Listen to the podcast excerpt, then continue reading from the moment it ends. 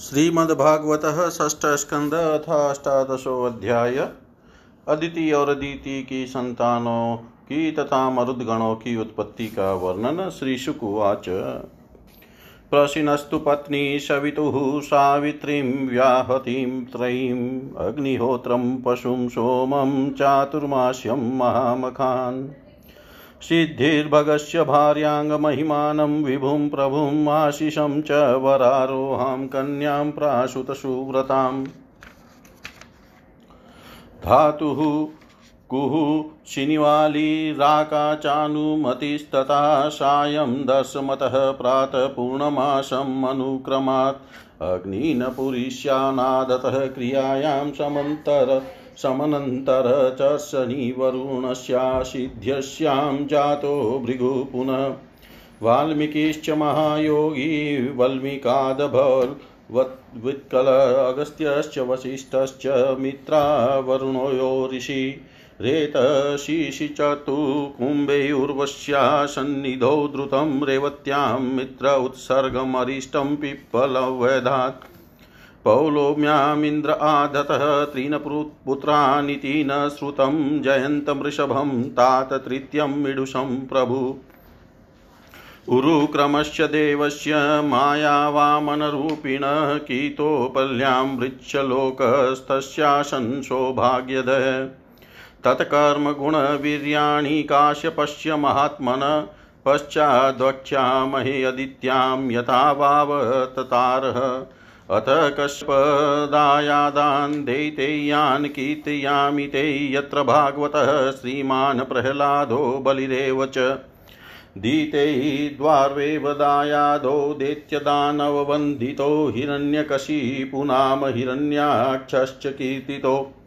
हिरण्यकशिपो भार्या कयाधूनां दानवी जम्बस्य तनया दतः शुशुवे चतुरसुतान् संह्लादं प्रागनुह्लादं ह्लादं प्रह्लादमेव च ततश्वसा शृङ्गिका नाम राहुं विप्रचितोऽग्रहीत्।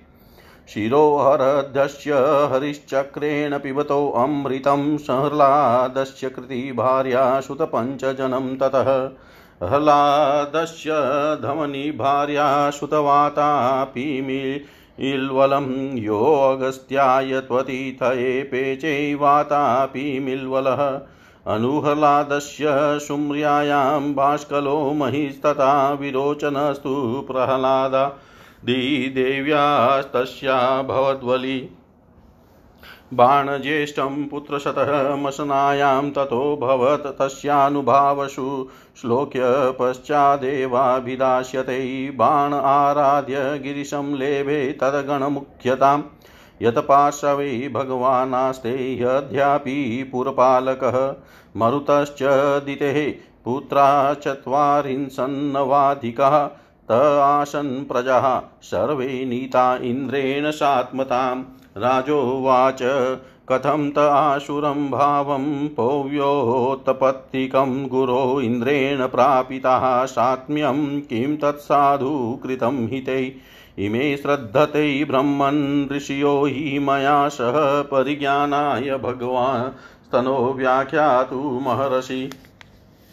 श्रुत्वाच तद्विष्णुरातस्य स बादरायणी वचो निशम्यादृतमल्पमर्थवत्। सभाजयन सन्निभृतेन चेतसा जगादसत्रायण सर्वदर्शन। श्रीशुक उवाच। हत्पुत्रादितिः शक्रपाष्णिग्रामेण विष्णुना मन्युना शोकदीप्तेन ज्वलन्ती पर्यचिन्तयत्। कदानु भ्रातृहन्तारमिन्द्रिया राममुल्बनम् अक्लिन्नहृदयं पापं घातयित्वा शये सुखम् क्रीमीविधवं भस्मसंज्ञा सिद्ध्यस्यैषाभिः तस्य च भूतधृक् तत्कृते स्वार्थं किं वेद निरयो यतः? आशासानस्य तस्येदं ध्रुवमुन्नद्धचेतसः मदशोषकः इन्द्रस्य भूयाद्येन श्रुतो हि मे इति भावेन सा भर्तुरा चचारा सकृत्प्रियं शुश्रूषयानुरागेण, प्रश्रयेण, दमेन च भक्त्या परमया राजन्मनोज्ञेयवल्गुभाषितै मनोजग्राहभावज्ञा सुस्मितापाङ्गवीक्षणै एवं स्त्रिया जडीभूतो विद्वानपि विद्गद्धया बाढमित्याय विवशो न तच्चित्रं हि योषिति। विलोक्यैकान्तभूतानि भूतान्यादौ प्रजापतिः स्त्रियं चक्रेष्वदेहार्धं यया पुंसां मतिर्हृता। एवं शुश्रूषितस्तात् भगवान् कश्यपः स्त्रिया प्रहस्य परमप्रीतो दीतिमाभिनन्द्य च कश्यप उवाच।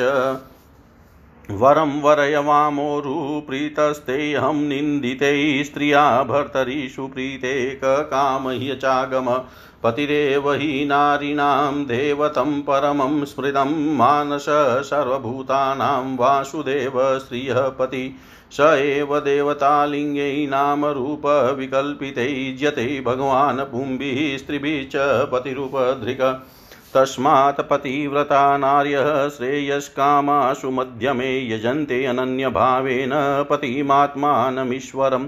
सोऽहं त्वयार्चितो भद्रे दृग्भावेन भक्तितः ततै सम्पादये कामं सतीनां सुदुर्लभम्। दितिरुवाच, वरदो यदि मे भ्रमण पुत्रमिन्द्रहणं वृणे अमृत्युं मृत्युपुत्राहं येन मे घातितो सुत निशम्य तद्वचो विप्रो विमना पर्यतप्यतः अहो अधर्मः सुमानद्य मे समुपस्थितः अहो अध्येन्द्रियारामो योषिन्मय्येव मायया गृहीतचेता कृपणः पतिष्ये नरके ध्रुवम्। कोऽतिक्रमोऽनुवर्तन्त्याः स्वभावमिव योषितः। धिग्माः बतायुधम्। बता बुद्धं स्वाते यदहं त्वजितेन्द्रिय शरतपद्मोत्सवं वक्त्रं वचश्च सर्वणामृतं हृदयं क्षुरधाराभं स्त्रीणां को वेदचेष्टितं न हि कश्चित् प्रियस्त्रीणां मञ्जसाश्वासिषात्मनां पतिं पुत्रं भ्रात्रं वा घ्नन्त्यर्थै घातयन्ति च प्रतिश्रुतं ददामीति वचस्तनः मृषा भवेत् वधं नाहरति चेन्द्रोऽपि तत्रेदमुपकल्पते इति सञ्चित्य भगवान् मारिचः उवाच किञ्चित् कुपितः आत्मानं च विगर्ह्यन कश्यपुवाच पुत्रस्ते भविता भद्रै इन्द्रः देवबान्धव संवत्सरं व्रतमिदं यद्यञ्जो धारयिष्यसि। दितिरुवाच धारिष्ये धारिष्यै व्रतः ब्रह्मन् ब्रूहि कार्याणि यानि मे, यानि चेह निषिधानि न व्रतं घ्नन्ति यानि तु। कश्यपुवाच न हिंस्यादभूतजातानि न शपेनानृतं वदेत् न छिन्द्यान्न करोमाणि न स्पर्शेद्यदमङ्गलम् नाप्सुष्णाया न कुप्येत, न सम्भाषेत दुर्जने, न वशिता धोतवासस्रजं च विधृतां क्वचित्।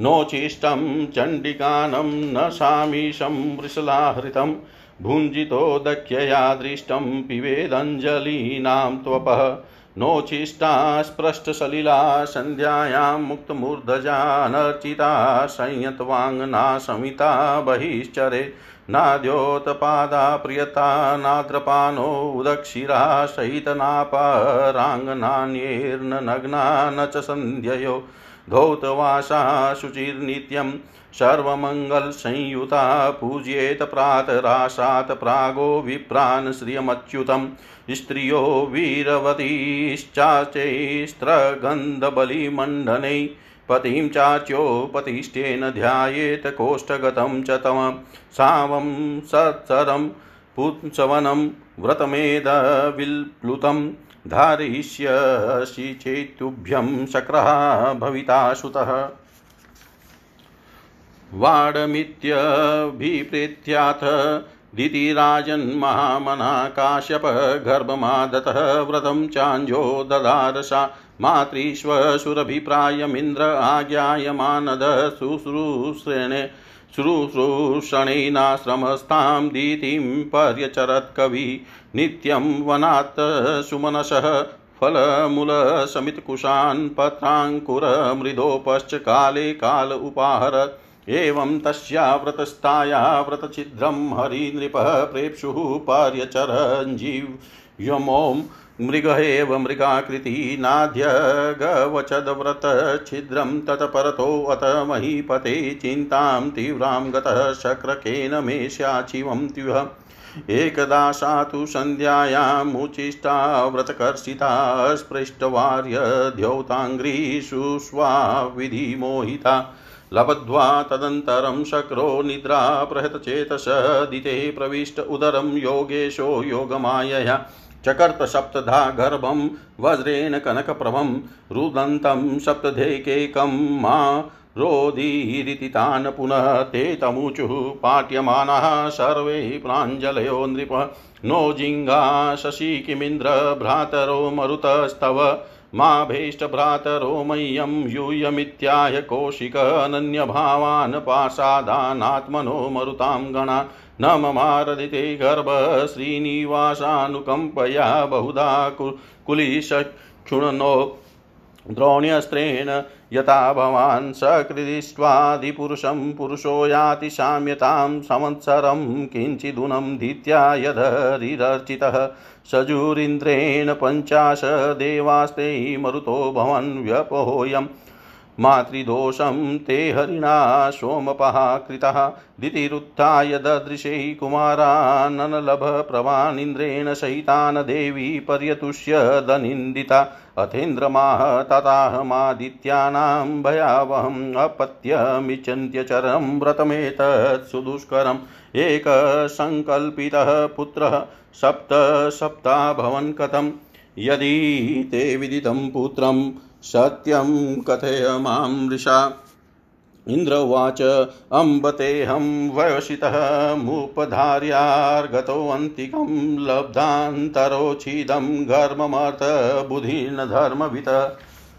कृतो मे सप्तदा गर्भ, आसन सप्तकुमारकाः, तेऽपि चेकेकशो वृक्णाः सप्तधानापि म्यम्ब्रिरे ततस्ततः परमाश्चर्यं वीक्ष्याध्यवसितं मया महापुरुषपूजाया सिद्धि काप्यनुषङ्गिनी आराधनं भगवत ईयमाना निराशिष ये तु नेच्छन्त्यपि परं ते स्वार्थकुशला स्मृता आराध्यात्मप्रदं देवं स्वात्मानं जगदीश्वरं को वृणीते गुणस्पर्शं बुधः श्यानकरै श्यानकेऽपि यतः तदिदं मम दौर्जन्यं बल बालिशस्य महीयसी क्षन्तुर्महर्षि मातस्त्वं दिष्टया गर्भो मृतोत्थितः।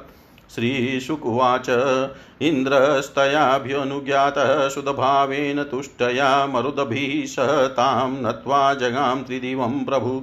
एवं ते सर्वमाख्यातं यन्मां त्वं परिपृच्छसि। मङ्गलं मरुतां जन्म किं भूय कथयामि ते। मङ्गलं मरुतां जन्म किं भूय कथयामि ते।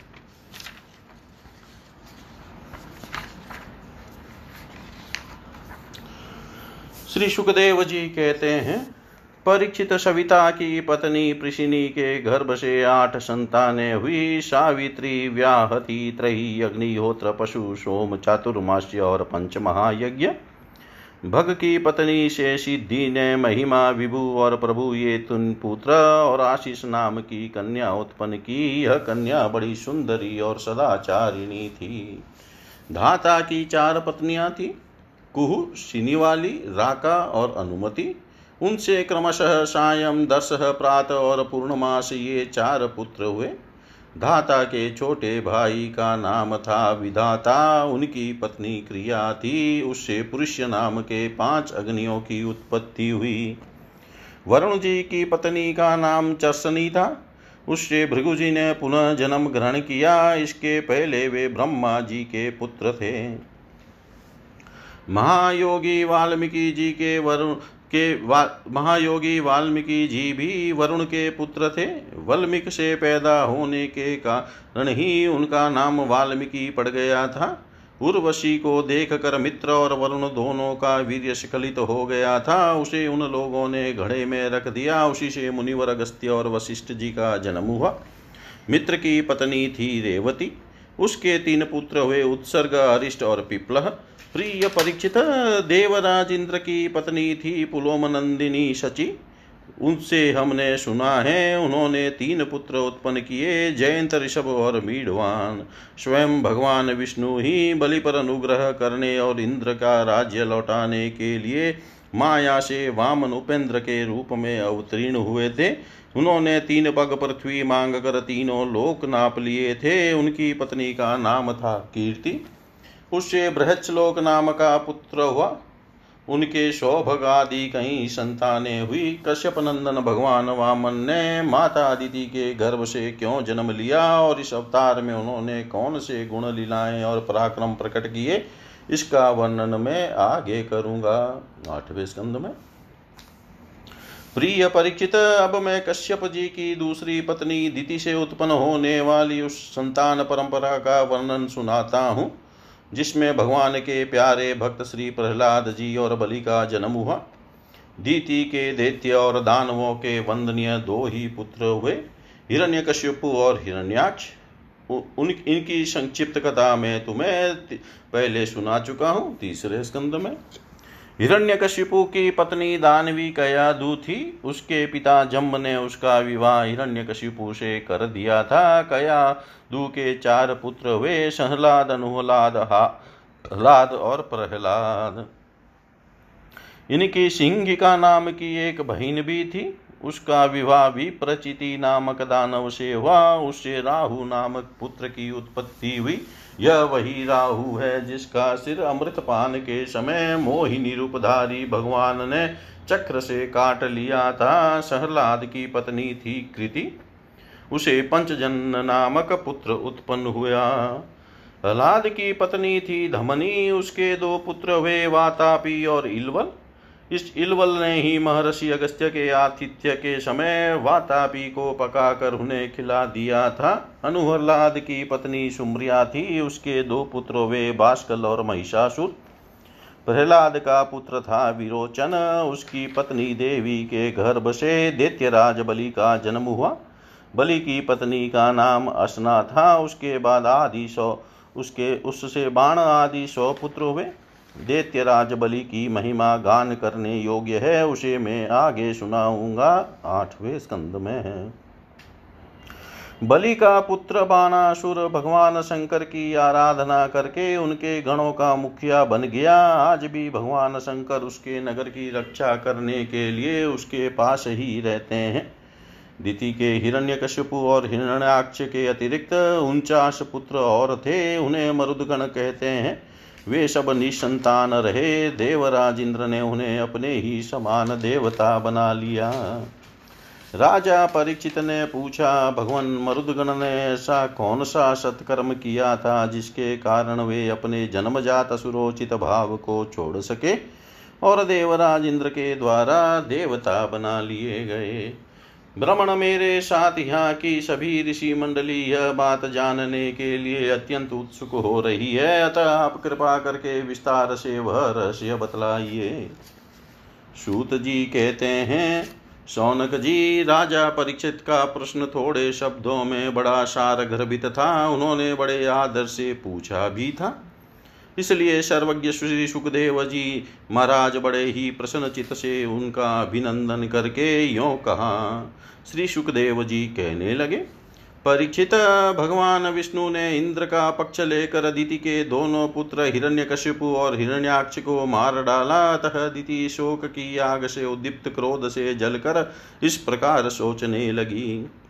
सचमुच इंद्र बड़ा विषयी क्रूर और निर्दयी है। राम राम, उसने अपने भाइयों को ही मरवा डाला। वह दिन कब होगा जब मैं भी उस पापी को मरवा कर आराम से सोऊँगी। लोग राजाओं के, देवताओं के शरीर को प्रभु कहकर पुकारते हैं, परंतु एक दिन वह कीड़ा विष्टा या राख का ढेर हो जाता है। इसके लिए जो दूसरे प्राणियों को सताता है, उसे अपने सच्चे स्वार्थ या परमार्थ का पता नहीं है, क्योंकि इससे तो नरक में जाना पड़ेगा।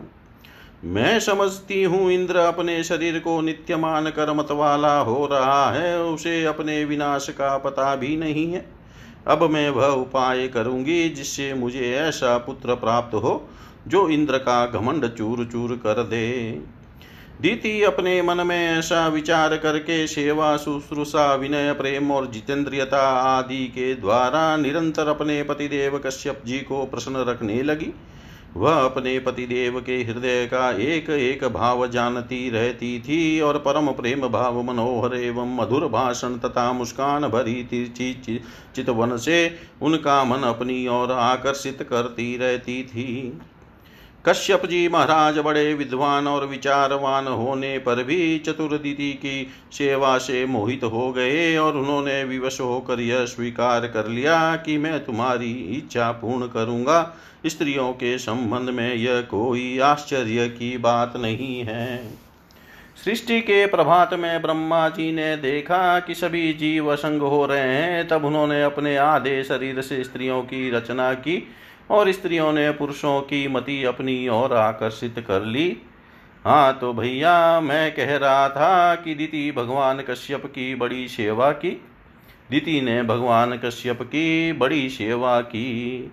इससे वे उस पर बहुत ही प्रसन्न हुए। उन्होंने दीदी का अभिनंदन करते हुए उसे मुस्कुरा कर कहा कश्यप जी ने कहा अनिंद सुंदरी प्रिय, मैं तुम पर प्रसन्न हूँ। तुम्हारी जो इच्छा हो मुझसे मांग लो। पति के प्रसन्न हो जाने पर पत्नी के लिए लोक या परलोक में कौन सी अभिष्ट वस्तु दुर्लभ है?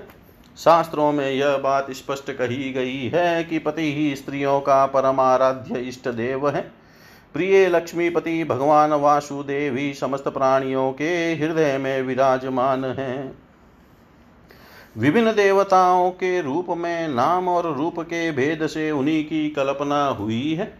सभी पुरुष चाहे किसी भी देवता की उपासना करें, उन्हीं की उपासना करते हैं। ठीक वैसे ही स्त्रियों के लिए भगवान ने पति का रूप धारण किया है। वे उनकी उसी रूप में पूजा करती है। इसलिए प्रिय, अपना कल्याण चाहने वाली पतिव्रता स्त्रियाँ अनन्य प्रेम भाव से अपने पतिदेव की ही पूजा करती है, क्योंकि पतिदेव ही उनके परम प्रियतम महात्मा और ईश्वर है। कल्याणी, तुमने बड़े प्रेम भाव से, भक्ति से मेरी वैसी ही पूजा की है। अब मैं तुम्हारी सब अभिलाषाएँ पूर्ण कर दूँगा। सतियों के जीवन में ऐसा होना अत्यंत दुर्लभ है। दिति ने कहा भ्रमण इंद्र ने विष्णु के हाथों मेरे दो पुत्र मरवा कर मुझे निपुति बना दिया है। इसलिए यदि आप मुझे मुँह मांगा वर देना चाहते हैं तो कृपा करके एक ऐसा अमर पुत्र दीजिए जो इंद्र को मार डाले।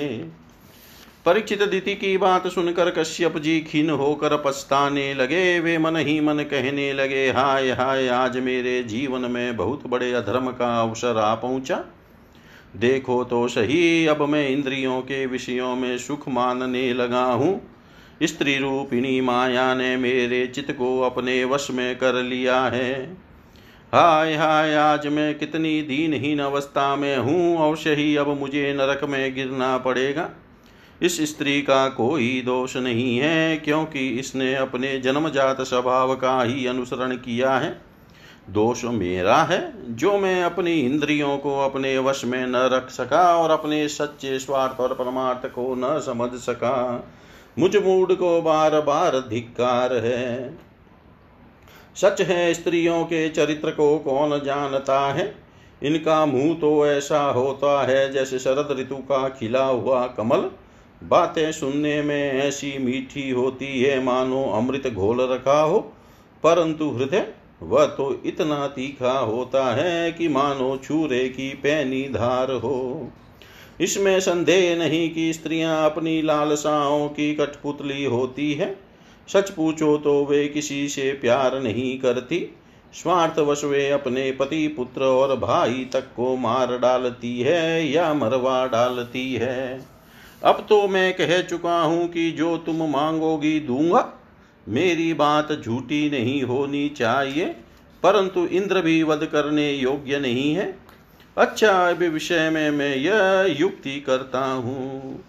प्रिय परीक्षित, सर्वसमर्थ कश्यप जी ने इस प्रकार मन ही मन अपनी भत्सना करके दोनों बात बनाने का उपाय सोचा और फिर तनिक रुष्ट होकर दीति से कहा कश्यप जी बोले, कल्याणी, यदि तुम मेरे बतलाए हुए व्रत का एक वर्ष तक विधि पूर्वक पालन करोगी तो तुम्हें इंद्र को मारने वाला पुत्र प्राप्त होगा। परंतु यदि किसी नियमों में त्रुटि हो गई तो वह देवताओं का मित्र बन जाएगा। दिति ने कहा भ्रमण मैं उस व्रत का पालन करूँगी। आप बतलाइए कि मुझे क्या क्या करना चाहिए कौन कौन से काम छोड़ देने चाहिए और कौन से काम ऐसे हैं जिनसे व्रत भंग नहीं होता? कश्यप जी ने उत्तर दिया, प्रिय, इस व्रत में किसी भी प्राणी को मनवाणी या क्रिया के द्वारा सताए नहीं, किसी को साप या गाली न दे। झूठ न बोलें, शरीर के नख और रोए न काटें, और किसी भी अशुभ वस्तु का स्पर्श न करें। जल में घुसकर स्नान न करें, क्रोध न करें, दुर्जनों से बातचीत न करें, बिना धुला वस्त्र न पहने, और किसी की पहनी हुई माला न पहने। झूठा झूठा न खाए, भद्रकाली का प्रसाद या मांस युक्त अन्न का भोजन न करे शुद्र का लाया हुआ और रजस्वला का देखा हुआ अन्न भी न खाए और अंजलि से जलपान न करे। झूठे मुँह बिना आचमन किए संध्या के समय बाल खोले हुए, बिना श्रृंगार के वाणी का संयम किए बिना और बिना चदर ओढ़े घर से बाहर न निकले। बिना पैर धोए अपवित्र अवस्था में गीले पांवों से उत्तर या पश्चिम सिर करके, दूसरे के साथ नग्नावस्था में तथा सुबह शाम सोना नहीं चाहिए।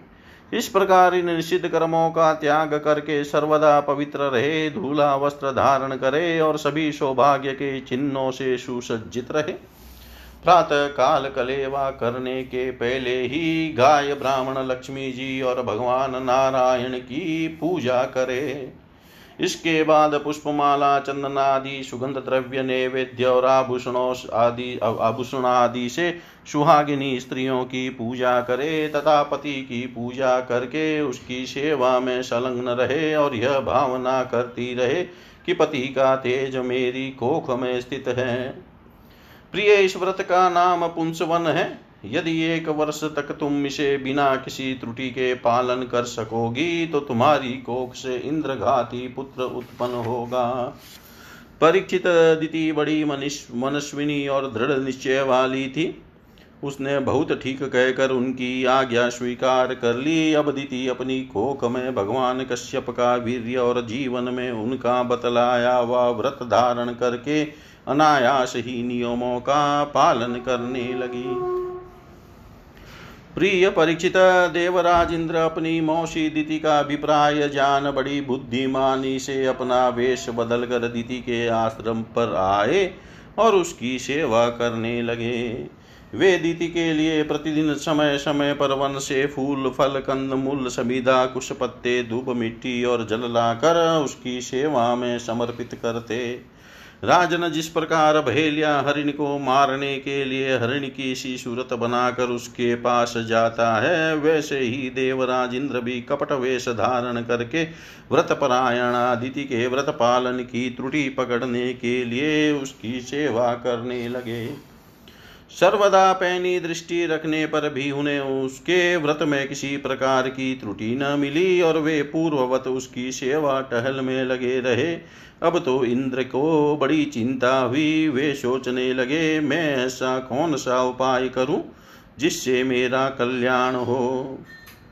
द्वितीय व्रत के नियमों का पालन करते करते बहुत दुर्बल हो गई थी। विधाता ने भी उसे मोह में डाल दिया, इसलिए एक दिन संध्या के समय झूठे मुँह बिना आचमन किए और बिना पैर धोए ही वह सो गई।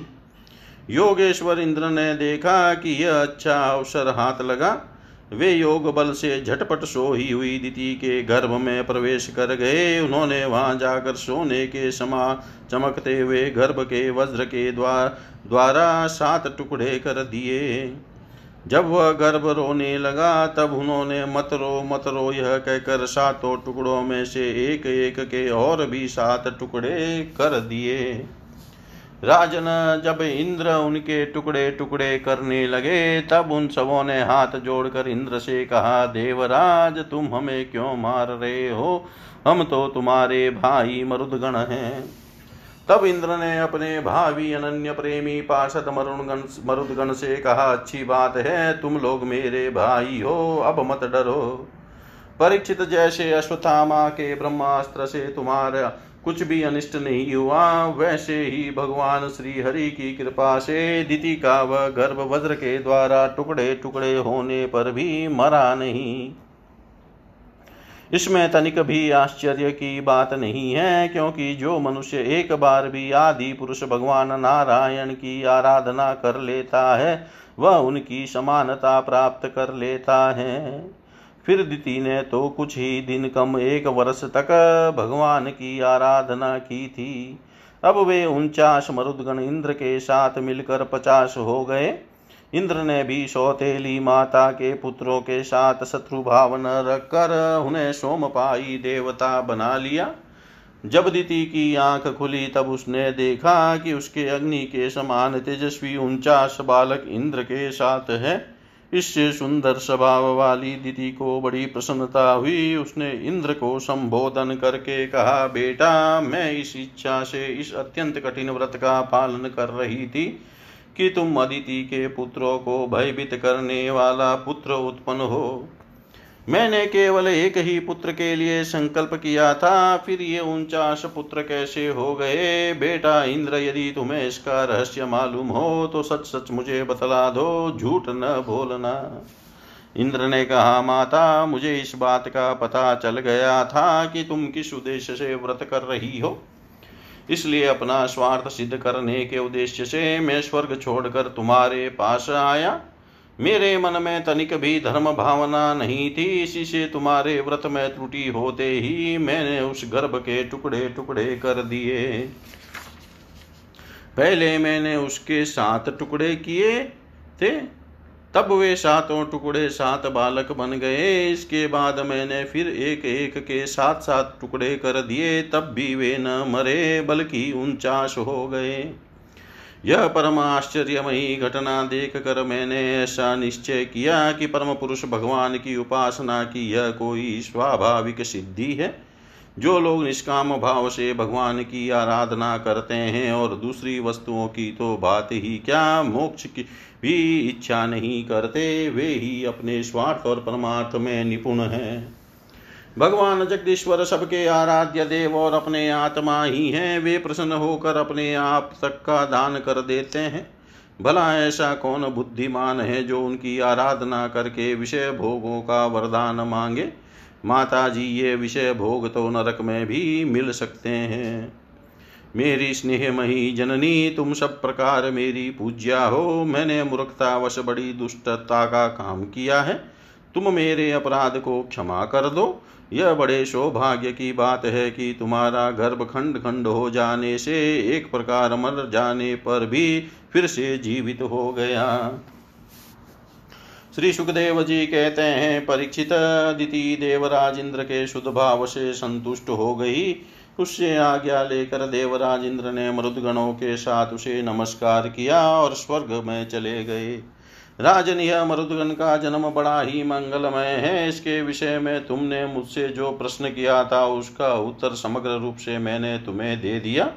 अब तुम और क्या सुनना चाहते हो?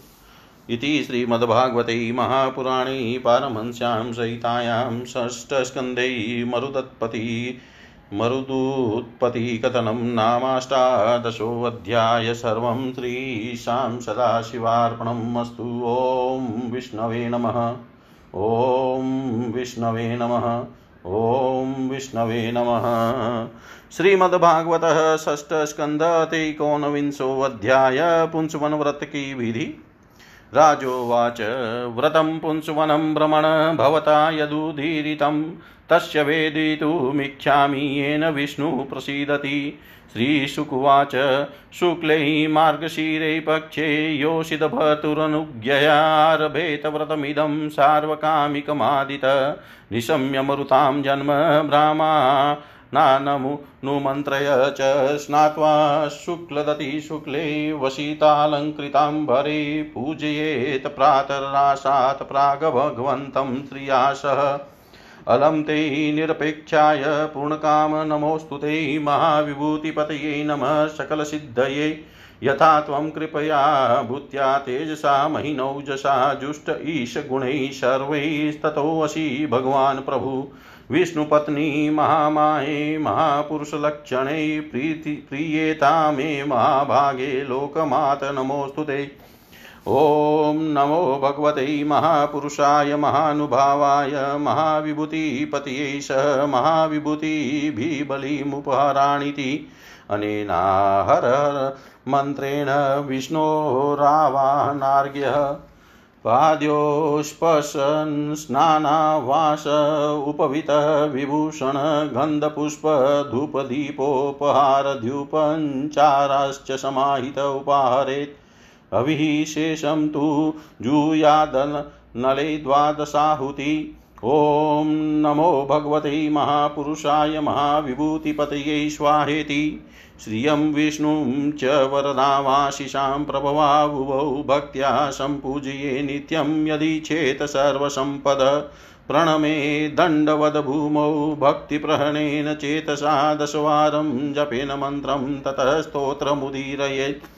युवां तु विश्वस्य विभुजगत्कारणं परम् इयं हि प्रकृतिः सूक्ष्मा मायाशक्तिदुरत्यया तस्याधीश्वरः साक्षात् त्वमेव पुरुषः पर त्वं सर्वयज्ञज्ञेयं क्रियेयं फलभुग्भवान्।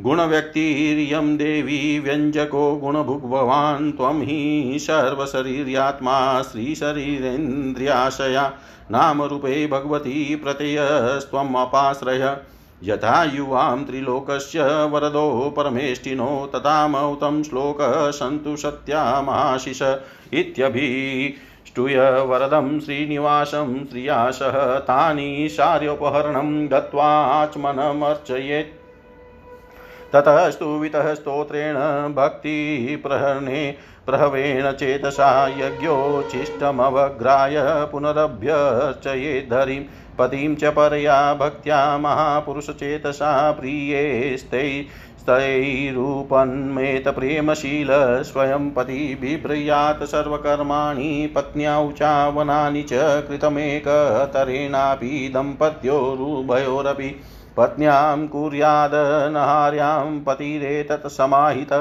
विष्णो व्रतमिदं बिभ्रन् विहन्यात् कथञ्चन विप्रान् स्त्रियो विरवतिः स्नग्ध स्नगन्धबलिमण्डने अर्चैदहरहरभक्त्या देवं नियमास्थितः उद्वास्य देवं स्वेधाम्नि तन्निवेदितमग्रतः अध्यात्मविशुद्ध्यर्थं सर्वकामार्धये तथा एतेन पूजाविधिनामाशान द्वादशहायनं नीत्वाथोपचरेत साध्वी कार्तिके चरमे हनि स्वभूतैः उपस्पर्शय कृष्णं व्यर्चय पूर्ववतः श्रितेन जूयाचरुणा सह सर्पिषा पाकयज्ञविधानेन द्वादशैवाहुतिपति आशिष शीर्षादाय द्विजै प्रीते समीरिता प्रणम्य शीर्षा भक्त्या भुञ्जित तदनुज्ञया आचार्यमग्रतः कृत्वा वागयत स बन्धुभिः ददात्यपत्न्यै चरो शेषं सुप्रजस्त्वं सुशोभगम्।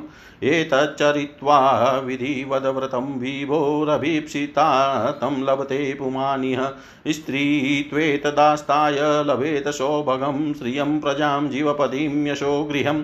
कन्या च विन्देत समग्रलक्षणं, वरं त्वविराहत किल्बिषा गतिं मृतपूजा मृतप्रजा जीवसूता धनेश्वरी सुदुर्भगा सुभगा रूपमगृहं विन्देद विरूपा विरुजा विमुच्यते य यमाविन्द्रिय कल्पदेहम्। एतत्पठनभ्युदये च कर्मन्ततृप्तिः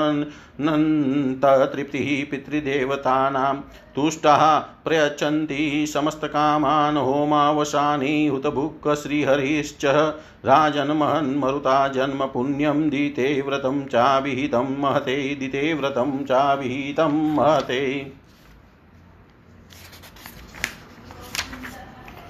राजा परीक्षित ने पूछा, भगवान, आपने अभी अभी पुंचवन व्रत का वर्णन किया है और कहा है कि उससे भगवान विष्णु प्रसन्न हो जाते हैं, सो अब मैं उसकी विधि जानना चाहता हूँ। श्री सुखदेव जी ने कहा, परिचित यह पुंसवन व्रत समस्त कामनाओं को पूर्ण करने वाला है। स्त्री को चाहिए कि वह अपने पतिदेव की आज्ञा लेकर मार्ग से शुक्ल प्रतिपदा से इसका आरंभ करे। पहले मरुदगण के जन्म की कथा सुनकर ब्राह्मणों से आज्ञा ले, फिर प्रतिदिन सवेरे दांत आदि से दांत साफ़ करके स्नान करे, दो श्वेत वस्त्र धारण करे और आभूषण भी पहन ले। प्रातः काल कुछ भी खाने से पहले ही भगवान लक्ष्मी नारायण की पूजा करे, इस प्रकार प्रार्थना करे। प्रभो, आप पूर्ण काम है, अतएव आपको किसी से भी कुछ लेना देना नहीं है। आप समस्त विभूतियों के स्वामी और सकल सिद्धि स्वरूप है। मैं आपको बार बार नमस्कार करती हूँ। मेरे आराध्य देव, आप कृपा, विभूति, तेज महिमा और वीर आदि समस्त गुणों से नित्य युक्त हैं। इन्हीं भगों, ऐश्वर्यों से नित्य युक्त रहने के कारण आपको भगवान कहते हैं, आप सर्वशक्तिमान हैं। माता लक्ष्मी जी, आप भगवान की अर्धांगिनी और महामाया स्वरूपिणी हैं। भगवान के सारे गुण आप में निवास करते हैं। महाभग्य, भाग्यवती जगन माता, आप मुझ पर प्रसन्न हो, मैं आपको नमस्कार करती हूँ। परीक्षित इस प्रकार स्तुति करके, काग्रचित से ओम नमो भगवते महापुरुषाय, महानुभावाय महाविभूतिपति सह महाविभूति मुपहराणी ओंकार स्वरूप महानुभाव समस्त महाविभूतियों के स्वामी भगवान पुरुषोत्तम को और उनकी महाविभूतियों को मैं नमस्कार करती हूँ और उन्हें पूजा, पूजोपहार की सामग्री समर्पण करती हूँ। इस मंत्र के द्वारा प्रतिदिन स्थिर चित से विष्णु भगवान का आह्वान अर्घ्यपाद्य, आचमन, स्नान, वस्त्र, यज्ञोपवित, आभूषण, गंध, पुष्प, धूप, दीप और नैवेद्य आदि निवेदन करके पूजन करे।